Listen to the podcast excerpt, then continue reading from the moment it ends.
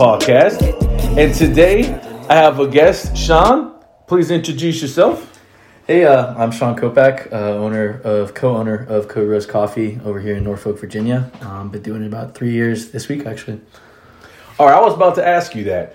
Um, how long has it been alive? You know yeah, what I'm saying? it's funny enough. Actually, today, March 8th, is our three-year anniversary. Um, so funny enough, yeah, three years. That's awesome, man. Yeah. Okay, now tell us what you used to do. What, what did you prior do?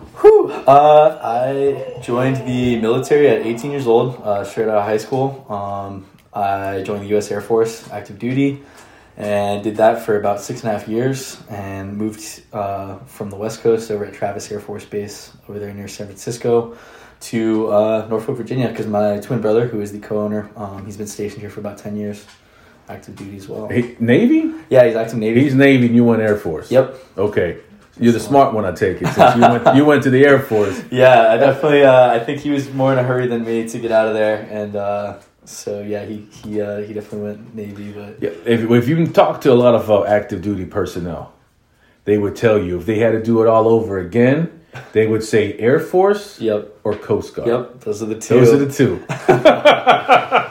Which you know, I can't blame them because they don't. I because when they the reason why they think that I think is because they do a lot of interagency or inter work with each other. So like Yeah. I work with Navy. Yeah. Navy looks at us like, damn, you guys, you should. Yeah. I should have joined the fucking. And same with us, man. with uh, yeah, with, with especially with the, the career that I had uh, in aviation. We worked a lot with the Army guys, the Air Force. We worked with everyone, uh, Navy and Marine Corps, and uh, you notice like the Air Force base down in like um Fort Bragg, yeah, yeah, Pope Yeah. Air Force Base, because I used to be stationed down there. Well, my mom was stationed in the Yeah, army, yeah. so you can tell the difference of how the barracks, the food, Oh, everything, yeah. the quality of life is a lot better on the. Always, yeah, it's funny. I get to hang out with my brother because he's still active for another month, actually, uh, hitting his ten year mark. But um, I hang out with him and his crew a lot, and uh, yeah, just seeing how they operate versus how we operate is very humbling. Yeah, I agree, man. Because I used to think the Coast Guard was shit. Then I Yeah. was like, with the Navy, I'm like, God, this Navy is some, yeah, this it's a is different world. ridiculous, out there. man. I need to shut up about the Coast Uh, Guard. That's too good. okay, now let's get to the topic at hand. Cobros, tell us how you got the name. Uh, Cobros. It's funny enough. Um, so my brother and I were identical twin brothers, um, and we are pretty inseparable growing up. And we were both uh, swam competitively throughout middle school into late high school, and um, uh, we were swim team captains. We would always we were inseparable, and everyone on the teams and around school and stuff, they would always refer to us as the Kopak brothers, Kopak twins. And if they got to know us well enough, they would just start calling us for short the Cobros. And uh, so when we were coming up with ideas for the coffee shop, uh, it kind of just was very fluid, kind of came very naturally just to call it Cobros. Okay, now before or pre-tattoo, Yeah. did you guys ever swap identity? Whew, uh, we did every once in a while. We do it uh, just to mess around. Like I remember there was a couple times where um, we'd be at swim meets or something, and I didn't want to swim some two hundred yard backstroke or something, and he was better at that than me, and so we'd swap events, and we got caught. we actually got uh, in a lot of trouble with our coaches and stuff, and we never did it in school because we, we, we had a lot of friends that were twins. That kind of know, naturally occurs where That's crazy. twins kind of uh, interact with each other because we all kind of are on the same page.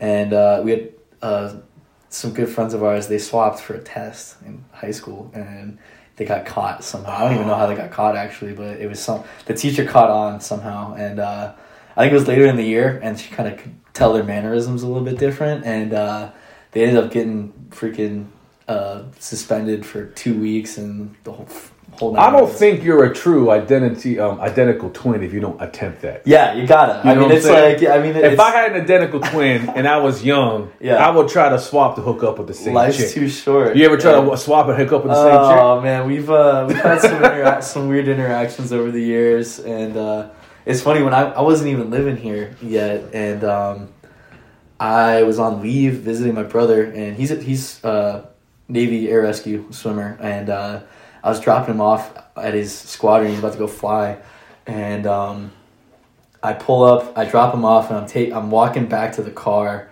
and one of his pilots, one of his officers, pulls like whips into the parking lot and just starts screaming at me. He's like, "Kopak, what the fuck are you doing in civilian clothes? Like, you, you got thirty minutes to get on the bird and fly." He's like just screaming at me, and I was like, "Dude, wrong, wrong twin, man." And he could not understand what was happening, and I was like, "Bro, there's two of us." I am not active duty Navy at all. Well, he's Navy, so Yeah. he ain't the brightest. you yeah, know? yeah, yeah. but yeah, there's been a couple of occurrences where where uh, yeah we've had run-ins of just being twins. It's funny. okay, what made you decide to open up a coffee shop? Whew, that's a long story, but it's a good one. Um, we uh, so we're originally from Orlando, Florida, and um, we started when as soon as I could drive and got got this piece of shit Nissan Sentra from the '90s. We would drive to this local coffee shop called Austin's Coffee in Orlando, Florida, and uh, it's just a hole in the wall. I'm talking tiny, like 500 square foot shop, barely enough room for 20 people, but they're open 365 days a year, 24 seven, and uh, it's Twenty four seven. 24 7 bro. You could go there at 3 a.m on christmas eve and there's they're working. And it's usually just the owner. Um, funny enough his name's sean too actually. But uh and we every single night of the week seven days a week at 10 p.m they would host an open mic night of some sort whether it was uh they have a hip hop night where they just have a DJ spinning records and someone goes up and freestyles. They have a comedy night where just open mic comedians come in. Well, there's no alcohol. They're just drinking coffee. Uh, coffee and they, they had a beer license for a while, so Okay. they- you could you could drink some beer there, which that was usually what the late late night crew, crew turned into. But uh, shit, we were 15, 16 years old. We were drinking coffee 3, 3 a.m.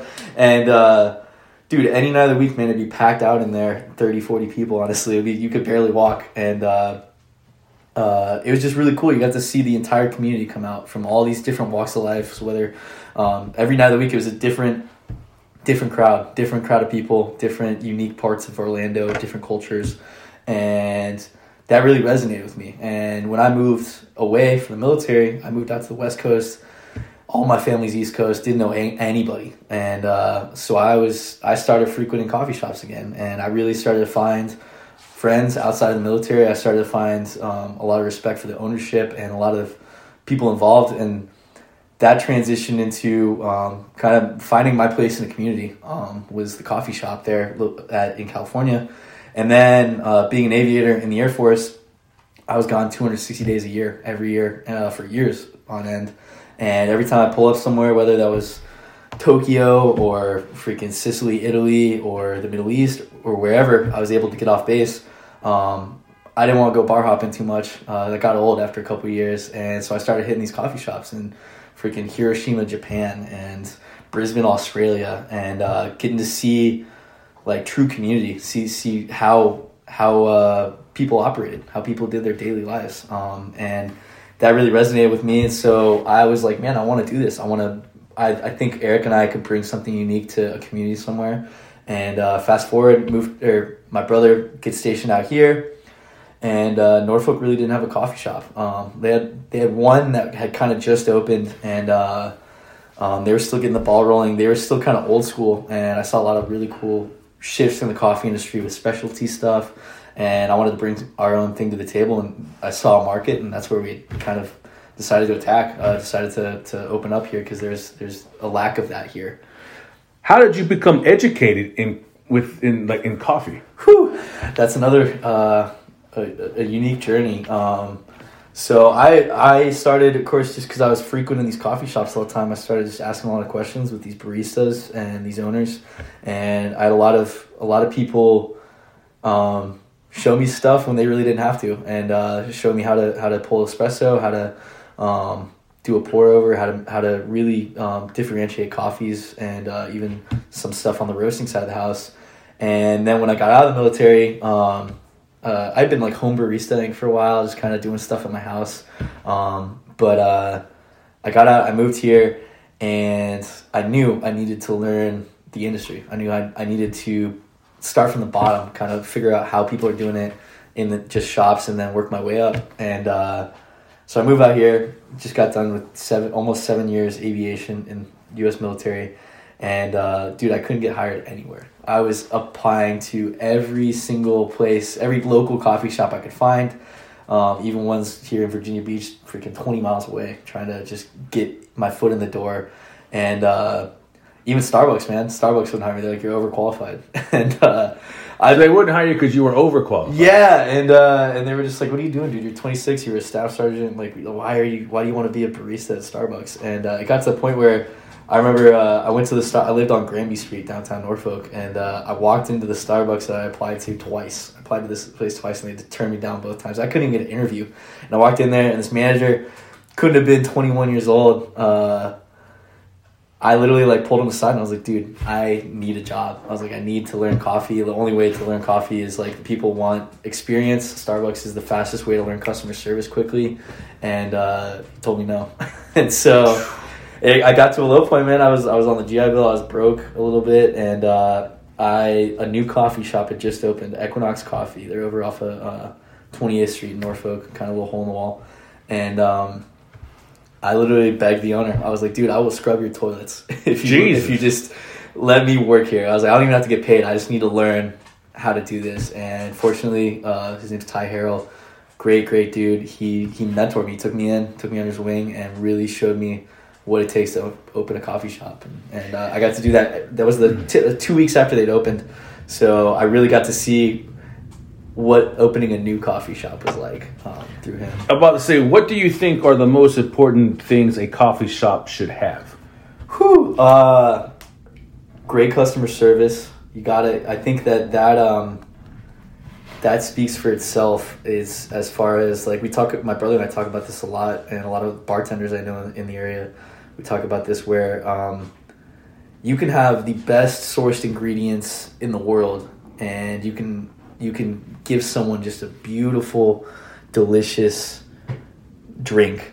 And if that's met with poor customer service, someone's never gonna come back. Um, Yeah, good coffee, but you're an asshole. yeah, yeah. I'd rather people say, hey, you're a yeah. nice guy, but your coffee's okay. But Yeah. because you're cool, Yeah. I'll come back and drink okay coffee. Exactly. Versus Yeah. like if you got uh you could have even like a mediocre product that's not the best, not the, not the worst either, and you're a personable individual and you have great customer service, and that per the customers are going to come back for that because they like a coffee shop's a little bit more of an intimate space.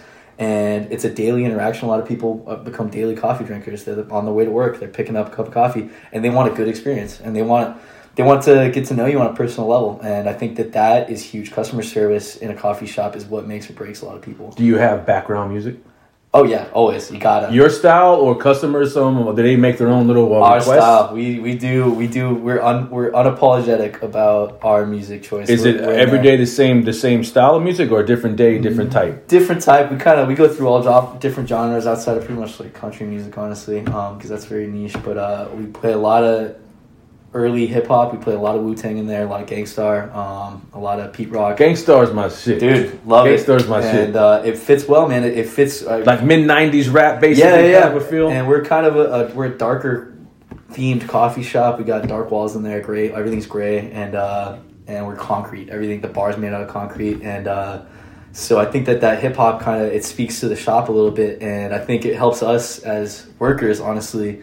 Move a little bit better. That beat just Get it- to the it- rhythm. yeah, exactly. And it, it's a little fast paced. It's a little, little bit uh, harsh. I guess I don't know how to describe that, but it, it kind of keeps us in a work mode and Keep you on the- to, on edge Yeah, pump out some drinks, Yeah. man, and uh, it feels good. because you have to because after a while, what you're doing is repetitive. Yeah, right. absolutely. So you kind of got to get in that mentality, and I mean that's not to say we don't change it up. I mean, dude, there's days in there where we're listening to the fucking folk music on a rainy day, Yeah, and uh, just change it up a little. different bit. moods. Yeah, You exactly. know what I'm yeah, you got to kind of cater to how everyone's feeling that day. Yeah, because everyone, uh, you hear people, what's your favorite this and favorite that? And I really, I'll, honestly, I say it matters my mood yeah, because I don't have a favorite of anything. yeah, exactly. Quite honest with you. Yeah, and. I'm you can't catch me listening to Wu Tang eight hours a day every day. Yeah. that, that gets old, man. Sometimes It's- I'm listening, I, will listen to Wu Tang, Yeah. Gang Starr, Cypress Hill. Oh yeah, But then, like the next day, I'll pop in some R and B. yeah, You know, Exactly. And then the next day, if I'm lifting weights, I feel a little bit more rough. yeah. Then I'll listen to some Pantera. Yeah, you know exactly, what I'm saying. yeah. I'll- I'll- we never I'll- get that heavy. We don't get that heavy. You don't- you don't do we'll get that. a little. We'll get. We'll get. We'll get.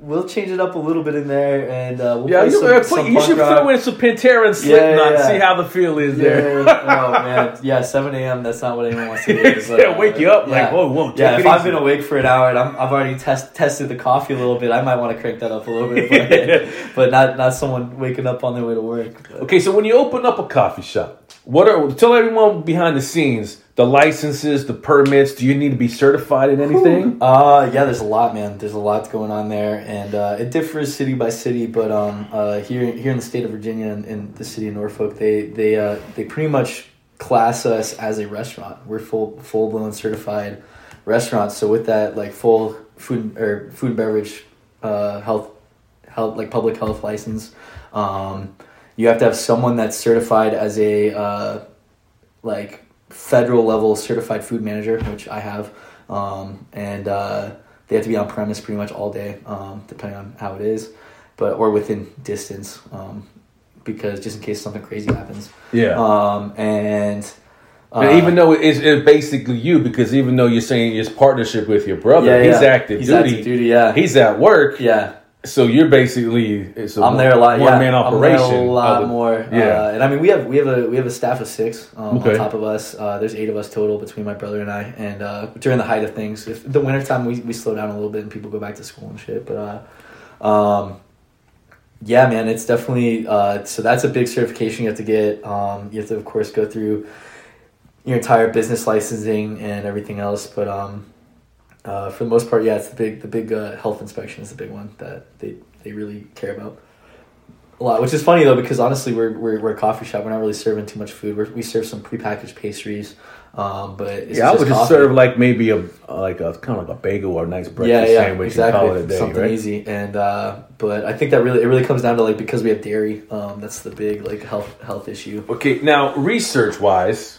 when you do research, um, since this is your field, how did you go down one lane to figure out which where to go to get your coffee? Whew, uh, that's a good one, man. We um. This is Santos's, you know, Yeah, the yeah. Dropping Wisdom with Yeah. Santos podcast. I come out with some good questions, out man. the heat questions over here. yeah, coffee sourcing's huge, man, and we uh we've that's been a, a huge learning curve for us on, on where to source this stuff, and we kind of came out swinging with with who we were sourcing our coffee with. Uh, we started a partnership with um, our our friends at Lineage Coffee down in Orlando. Actually, We wanted to bring some hometown heroes of ours from Orlando up to Norfolk, and funny enough, the owner of Lineage, he uh, he's a local boy. He's from Newport News, born and raised, and um, we kind of swapped hometowns a little bit between Hampton Roads and Orlando, and uh, they're one of the highest accredited uh, coffee roasters in, in Florida, if not the East Coast. And so your coffee bean is from Florida. it was, yeah, it was originally the coffee beans were getting roasted in Florida, uh, but they're from everywhere. Uh, coffee, coffee wheat. Um, so fast forward, we were using them uh, for about a year and a half, and then eventually we wanted to start roasting our own coffee, and so we ended up uh, getting a warehouse facility um, a couple blocks away, a little three thousand square foot warehouse, nothing crazy, but pretty substantial size. Still big, Got an office space in there and everything, but um, and we started our own ro- roasting operation. And so now we're working with importers, and we're importing coffee from anywhere from Sumatra um, over there in the Pacific to the uh, Ethiopia, Kenya regions of Africa, um, down Mexico, Brazil, uh, Colombia, everywhere in between, El Salvador. Um, we're, we're roasting out of everywhere. And Now you're roasting this coffee. Is that just your shop, or do you roast coffee in other shops buying it from you? Yeah, we roast. Uh, pretty much the the idea initially was to just kind of cut the middleman and roast for ourselves and roast for our own shop, and uh, we we were able to scale that a little bit to where we're now wholesaling with a, a couple of different restaurants and breakfast joints in the local area.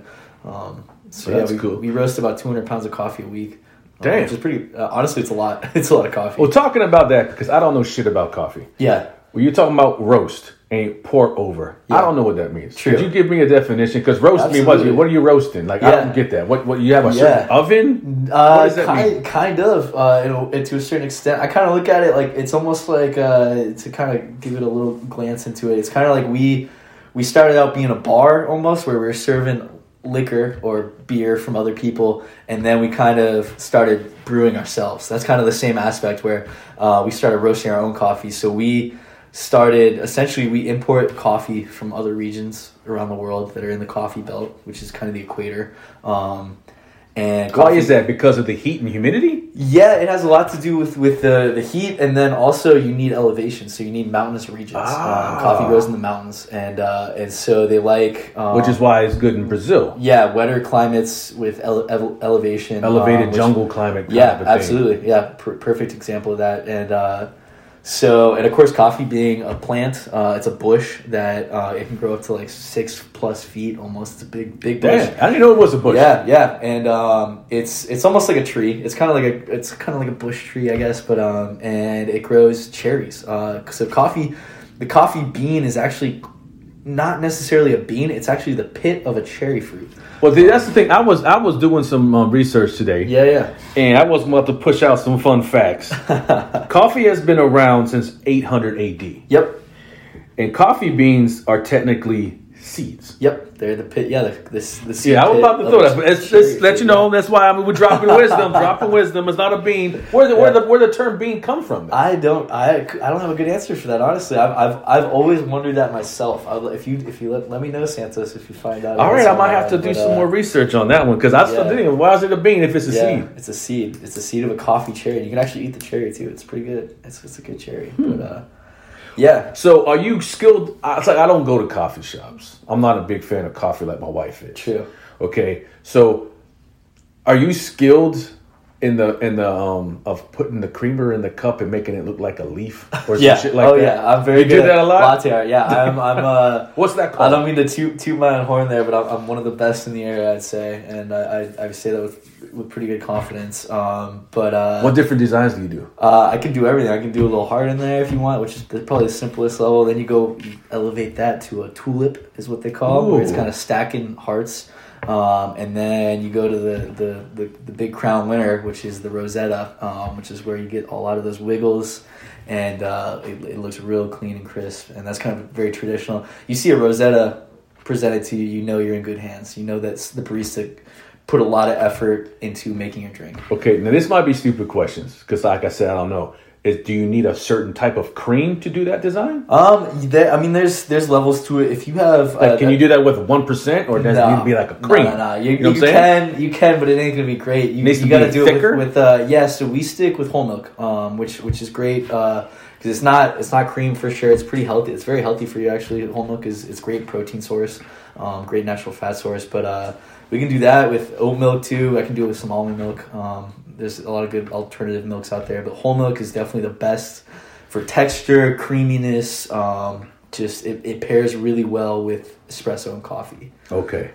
What makes what do you think makes your coffee shop stand out? Whew. Um, I think we uh, we present ourselves a little bit more different than everyone in the local area, and I would say a lot of other shops um, doing it nationally. Uh, we we're definitely not a lot of the, the kind of new wave of coffee shops that have come in the past five to ten years. Um, tend to be a little bit more cookie cutter. They're a little bit more crispy in there. They're they're minimal, uh, minimal styling, and uh, so it's kind of a like look at all this stuff we don't have in here. It's very clean in there, um, which is cool. It's great. It's it feels good to be in a coffee shop like that. But we wanted to bring kind of a little bit more of like a darker theme, almost like kind of like a brewery, like a little bit of a darker, more more uh, um, uh, industrial look to a coffee shop. So.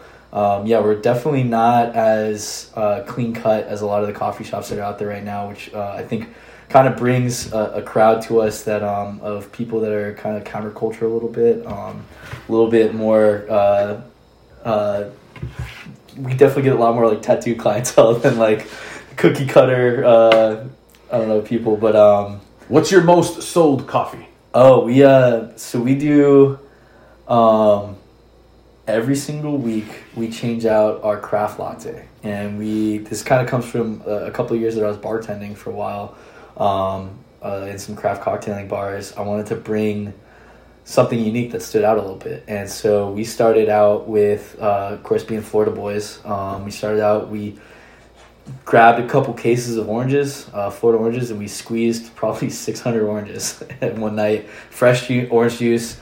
And then we took that, we boiled it down with some really nice cane sugar and made this like delicious orange syrup. Um, and we add that to our coffee. Uh, and so that kind of took off, and we're like, man, we should On top of the cream. yeah, yeah, we put it. Yeah, we mixed it in with with, with the, Ooh, the milk wow. and the, the coffee, and uh, funny enough, like espresso pairs really nicely with citrus, um, which kind of I took that from bartending. I, I, I like, of course, a lot of cocktails. Uh, you have to incorporate that lemon, that lime, that citrus um, acidity uh, met with uh, spirits, alcohol spirits like whiskey, and it pairs really nicely. And and, and uh, alcohol kind of has a similar sharpness to espresso, um, a little bit of like a bitterness and, and uh, like an acidity. And so I was like, man, if if, if citrus and, and and whiskey and, and alcohol taste so good, I'm sure espresso can taste very well with it. So that kind of changed the game a little bit. And then met with that milk, that high fat content, uh, milk and cream, um, that kind of balances out that acidity um, with that sugar from the, the citrus and the espresso. And so it's kind of a very well balanced beverage. And so we took that and we were like, why don't we change it up every week? Why don't we get some other fresh sourced ingredients? And so we started doing anything from we started getting a little crazy. We were doing like uh, lemon sage and blackberry vanilla, and we were hand scraping vanilla beans that we imported from Papua New Guinea, and uh, doing doing a lot of crazy craft um, stuff. And we're changing it out every Wednesday. Every Wednesday we drop a new craft latte, and uh, it was limited qualities. So, what's your favorite coffee? Favorite coffee? Um, as far as region goes, I love a good Ethiopia. I think Ethiopia. What's your least favorite? Um, I don't think I have a least favorite. I think that there's everything's a little bit different.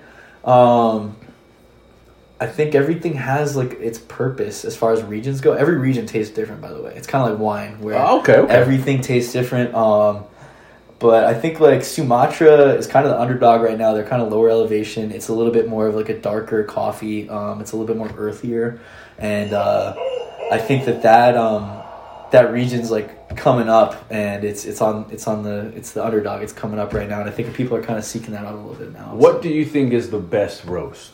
The best roast? Medium roast all Medium day. roast. Yeah. Now, why is that? Um, I think it showcases a lot of uh, the hard work that these farmers put into growing coffee, and it can showcase how good you are at roasting coffee as well. Versus like a darker roast, you kind of lose a lot of those flavors and complexity of coffee because it kind of starts to get a little roasty. Um, and it kind of loses a lot of the natural flavoring that happens in coffee. And I think lighter roasts are a little bit too acidic; they're a little bit too bright, and um, they can you can almost get a little bit too turned off from those, especially new new consumers. So I think medium roast kind of it fits the middle, man. It fits it fits right there where it's approachable enough for new customers to come in and enjoy it, and you still understand a little bit of that complexity of everything. Does each particular roast have a different type of caffeine level? Um, for the most part, most coffees are pretty similar in ca- caffeine levels, but then you do have um, there's two main coffee plants, two two main coffee varietals. There's, and I'm sure you've heard these terms, but like uh, you probably hear like 100% arabica. Um, that's thrown around a lot. Um, so you have arabica coffee and you have robusta coffee, and those are the two main coffee plants. And uh, robusta, um, meaning of course more robust, it's more acidic, more bright. Um, tends to have almost double the caffeine that Arabica has.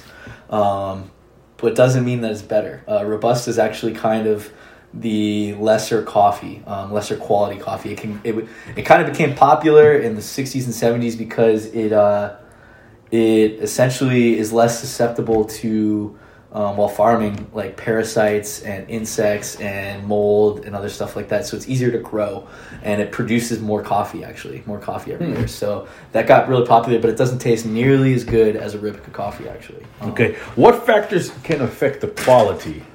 the quality of coffee. Um, i think a lot of that that's a, a pretty complex question but i think um, the quality of coffee can be deemed by like one the experience of the roaster that's roasting the coffee um, and what they're doing with it um, when they're roasting the beans uh, two i think storage is a huge thing like how you're I'm about to say, coffee. do um, is there an expiration? Yeah, there is. Uh, there's there's definitely like a, and and for a long time up until probably mid '90s, uh, people of course you go into a grocery store, coffee can sit. It's a shelf stable item, and it can sit on the shelves for upwards of a year or two um, after roasted. But uh, it doesn't mean that it's at peak freshness. So we typically don't like to run more than like three months. Um, but uh, we definitely Why? Because it dries out or something? yeah, it essentially starts to oxidize. Um, Okay. So it, kind of starts releasing gases and it starts to just naturally uh, oxidize a little bit. and It becomes a little bit more flat, I guess. is a good way Well, where did you find like your equipment? Like what and, and what kind of equipment do you use? Uh, we use some really high end equipment. We use uh, a lot of Italian manufacturers, German manufactured equipment, such as uh, uh, the big one, uh, which anyone that's that's into coffee shop culture will understand. Uh, but La Marzocco as our espresso machine. That's kind of the the uh, the number one espresso manufacturer for high end coffee. Um, they're kind of the OGs in it. They, they're old school Italian. They still hand make every machine, um, and we call it kind of like it's it's it's a workhorse. They don't break. They're kind of like a Toyota Corolla where they just keep giving. They Yeah. just they just keep pumping out and they pump out high quality coffee, um, and they just keep on going. But um, again, still I, I say Toyota Corolla, but it's it's almost like getting a freaking uh, Porsche because it's it's handmade Italian material. Um, and so La Marzocco is definitely that's the workhorse of our coffee shop, and it's done very good for us. Um, and then we use like uh, Mahlkönig, which is a German uh, manufacturer that does uh, grinders and stuff like that for coffee. You think um in the future you'll be able to like expand and open up a shop at the beach, at Virginia Beach area, Yeah. or do you? I know I don't know because you're like saying the way you said at the beginning of the podcast. You're like demographically. Ghent area is where it's at. Yeah, so you wouldn't want to open up a shop over here. Yeah, I mean, and we we think about that a lot, and uh, we always kind of told ourselves, uh, especially both Eric and I travel in the world with the military. Um, I don't think we want to be, we want to be destination. Um, and so we we always talked about if we were going to open up another coffee shop, it wouldn't be locally again from here. Like this will always be home base. This has been fantastic for us, but from here, I think we'd like to go. If we're going to open in America again, a second store, it would be DC um, because of the international relations that that, that city has um, and the exposures that is in DC. And I'm assuming that's a lot of uh, higher taxes than Norfolk. Yes, and uh, a lot of just, I mean, just uh, just the the cost of, of living up there. Yeah, exactly. Everything, everything, Yeah. rent, you name it. Yeah, taxes. everything's more expensive up there. Um, but then from there, we'd like to eventually, who knows, uh, like we always talk about if we're to open up, it's going to be destination stuff such as Tokyo, um, which is Mm. actually pretty simple to do uh, these days. They, they really want American business over there. London, um, major world cities. That's where we want to be. We want to we want to be exposed to on a global level, um, a, something niche, different, unique.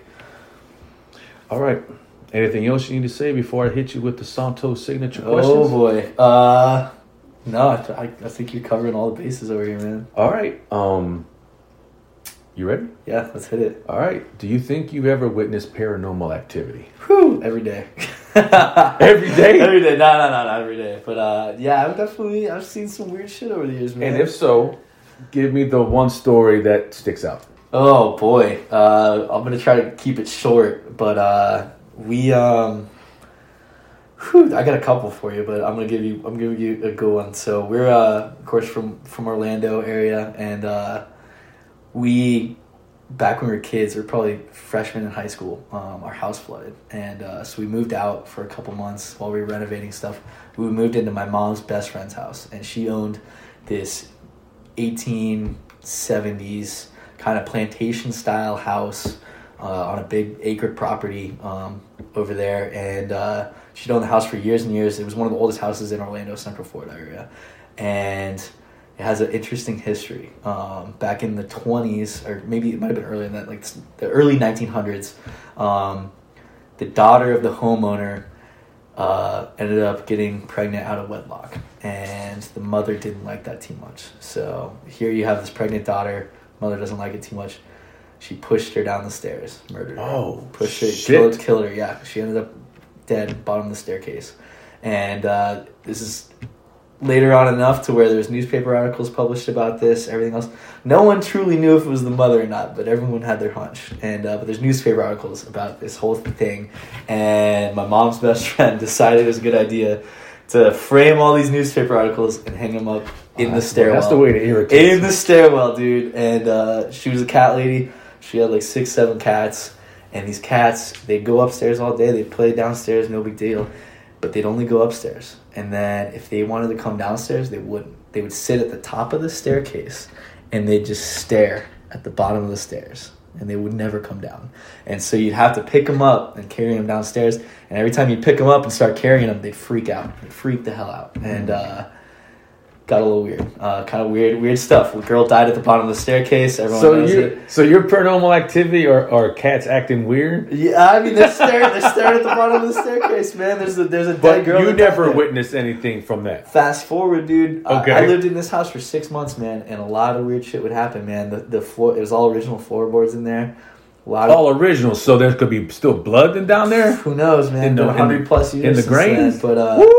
But dude, a lot of a lot of creaking footsteps at night when no one's walking around at the house. Like a lot of, I mean, I'm talking footsteps, and uh, that would happen. I would get. This is the only time this happened to me, by the way, Santos. But uh, dude, that the six months that I lived there, every single night, I shit you not, every night, right around midnight, maybe a little later, I would get a nosebleed. Ooh, that's get a weird. nosebleed, yeah, and uh, and every single night, and the day I left that house, it never happened again. What about your brother? Nothing. He would see weird shit. I mean, dude, the I'm the- just saying because twins Yeah, might feel yeah, each yeah. other's shit. You know what I'm saying? Dude, Um, did he ever get and, nosebleed? Uh, uh, he never got nosebleeds, but he would. Uh, dude, there was one day where he was taking a shower. I was I was one of the only other people in the house, and he's mid shower. Shower goes ice cold out of nowhere. It never never happened like that. And dude, I shit you not, nice Florida summer day, hot as hell in there. And we had all the windows open. Massive house, massive freaking like I'm talking like Tom Hanks, Forrest Gump, fucking plantation house. And uh, dude, out of nowhere, all of the windows shut. Everything, just everything shut. Ooh. And uh, can't explain it to this day. Yeah, Weird. that shit, is but- kind of uh, yeah, you know. it's weird stuff. Weird Full body weird chills stuff. right yeah, there, yeah. right? it was uh, it was definitely unique, but it was yeah, it was an interesting time in my life. All right, one more question. One more question. Do you think you ever witnessed, or you think you ever seen UFO or alien? Oh yeah, man, I was military aviation. Shoot, All right, years, give me the one that you think. Uh, Oh, I don't know if I can talk out. about it. I think I saw You can some talk about ideas it. about that, but uh, You can talk about. it. I mean, the- I spent a lot of time doing testing operations down at Edwards and uh, flying over Area- Area 51 and some other the government stuff, even changed the name from UFO to UAP. so yeah, exactly. But uh, but no, I mean, I would see. I mean, I wouldn't see anything too crazy, but uh, um, uh, I guess my brother's got stories for days, especially here in Hampton Roads. Man, he was a helo guy. Um, so did a lot of night flying, and I don't know if you've seen the news and stuff, but there's been a lot of weird occurrences here in Hampton Roads, right off the Atlantic Yeah. coast, and he's definitely played part in that. And uh, yeah, he's seen. He can't even explain it. Um, some of the stuff he's seen, but Because I tell people, I've I felt like I seen one, but mine was when I was on my the Coast Guard ship, the Coast U.S. Coast Guard Cutter Forward, off the coast of Puerto Rico. Okay. and it was a USO. Because uh, when I was on Helmet Lookout, I seen something moving in the water that was kind of like a aquamarine, kind of glowing in the water, circular, yeah. like a disc. And I mean, to me, that's what I thought it was. This was 1996, True. before the internet. You know what I'm saying? But then later on, you read that they believe that there's a um off the coast of Puerto Rico, there's like deep caverns, Yeah. and all the locals think that we see the same shit, and they but they believe that there's like an under like a a, a UFO base or USO Yeah. base deep in the caverns of Puerto Rico. interesting. Crazy shit, man. But yeah, it's uh it's a it's a you it's kind of hard not to believe. Yeah, yeah. You know what I'm saying? I feel that, man. And So- uh, yeah, there's enough unexplainable things, especially nowadays, happening where I don't know, it makes sense. When the government changes uh, the the terminology, you know something's fishy. Yeah, Like exactly. the UAP is unidentified uh, aerial phenomenon. All of a sudden, Well, it's like I have a lot of friends that are extremely highly qualified aviators in the U.S. military. Some of the highest advanced technology we have in aviation and engineering. And when these guys can't explain what's happening, like and what they're seeing, that's when you know something something weird's happening Yeah, a little bit. And, no uh, doubt. All right, well, here's the end of the podcast. Please tell everybody your your working hours, your location, your website, your social media, and everything, so everyone knows where to go and all that good stuff. Absolutely. Uh, yeah, Cobros Coffee. We're open seven days a week now. Um, we're open eight to four on every day except for Wednesdays and Sundays, where we do a little shorter service. Uh, Sundays ten to two, and then Wednesdays we do a little eight to twelve burner real quick. Um, we're op- operating out of uh, historic Ghent, Norfolk, Virginia, over on Twenty First Street, four one nine West Twenty First Street, and um, shoot, I forgot the last question. Last part of that. Social media accounts. Social media. Oh, uh, the biggest one to follow us on Instagram. Uh, we're big Instagram heads. Um, we're posting stories daily on on the happenings at the shop, and uh, yeah, Cobros Coffee. That's it. Just on Instagram, Facebook. Cobros Coffee on Instagram. And but you also have a Cobros account on Facebook. Yeah, we do. Yeah, But you're more active on the Instagram. way more Instagram. Yeah, Okay. but Facebook we keep up pretty well with. All right. And this is Dropping Wisdom with Santos podcast. I'm on Instagram. I'm on Facebook. I'm on Spotify, iTunes, Google Podcast, and Amazon Music. Music. So please follow and subscribe. And please, if you go to see, um, get some coffee at Cobros, get a nice Rosetta. Got it. and if you say you listen to the podcast, they'll give you 10% off your breakfast sandwich. I'll talk to you guys next time.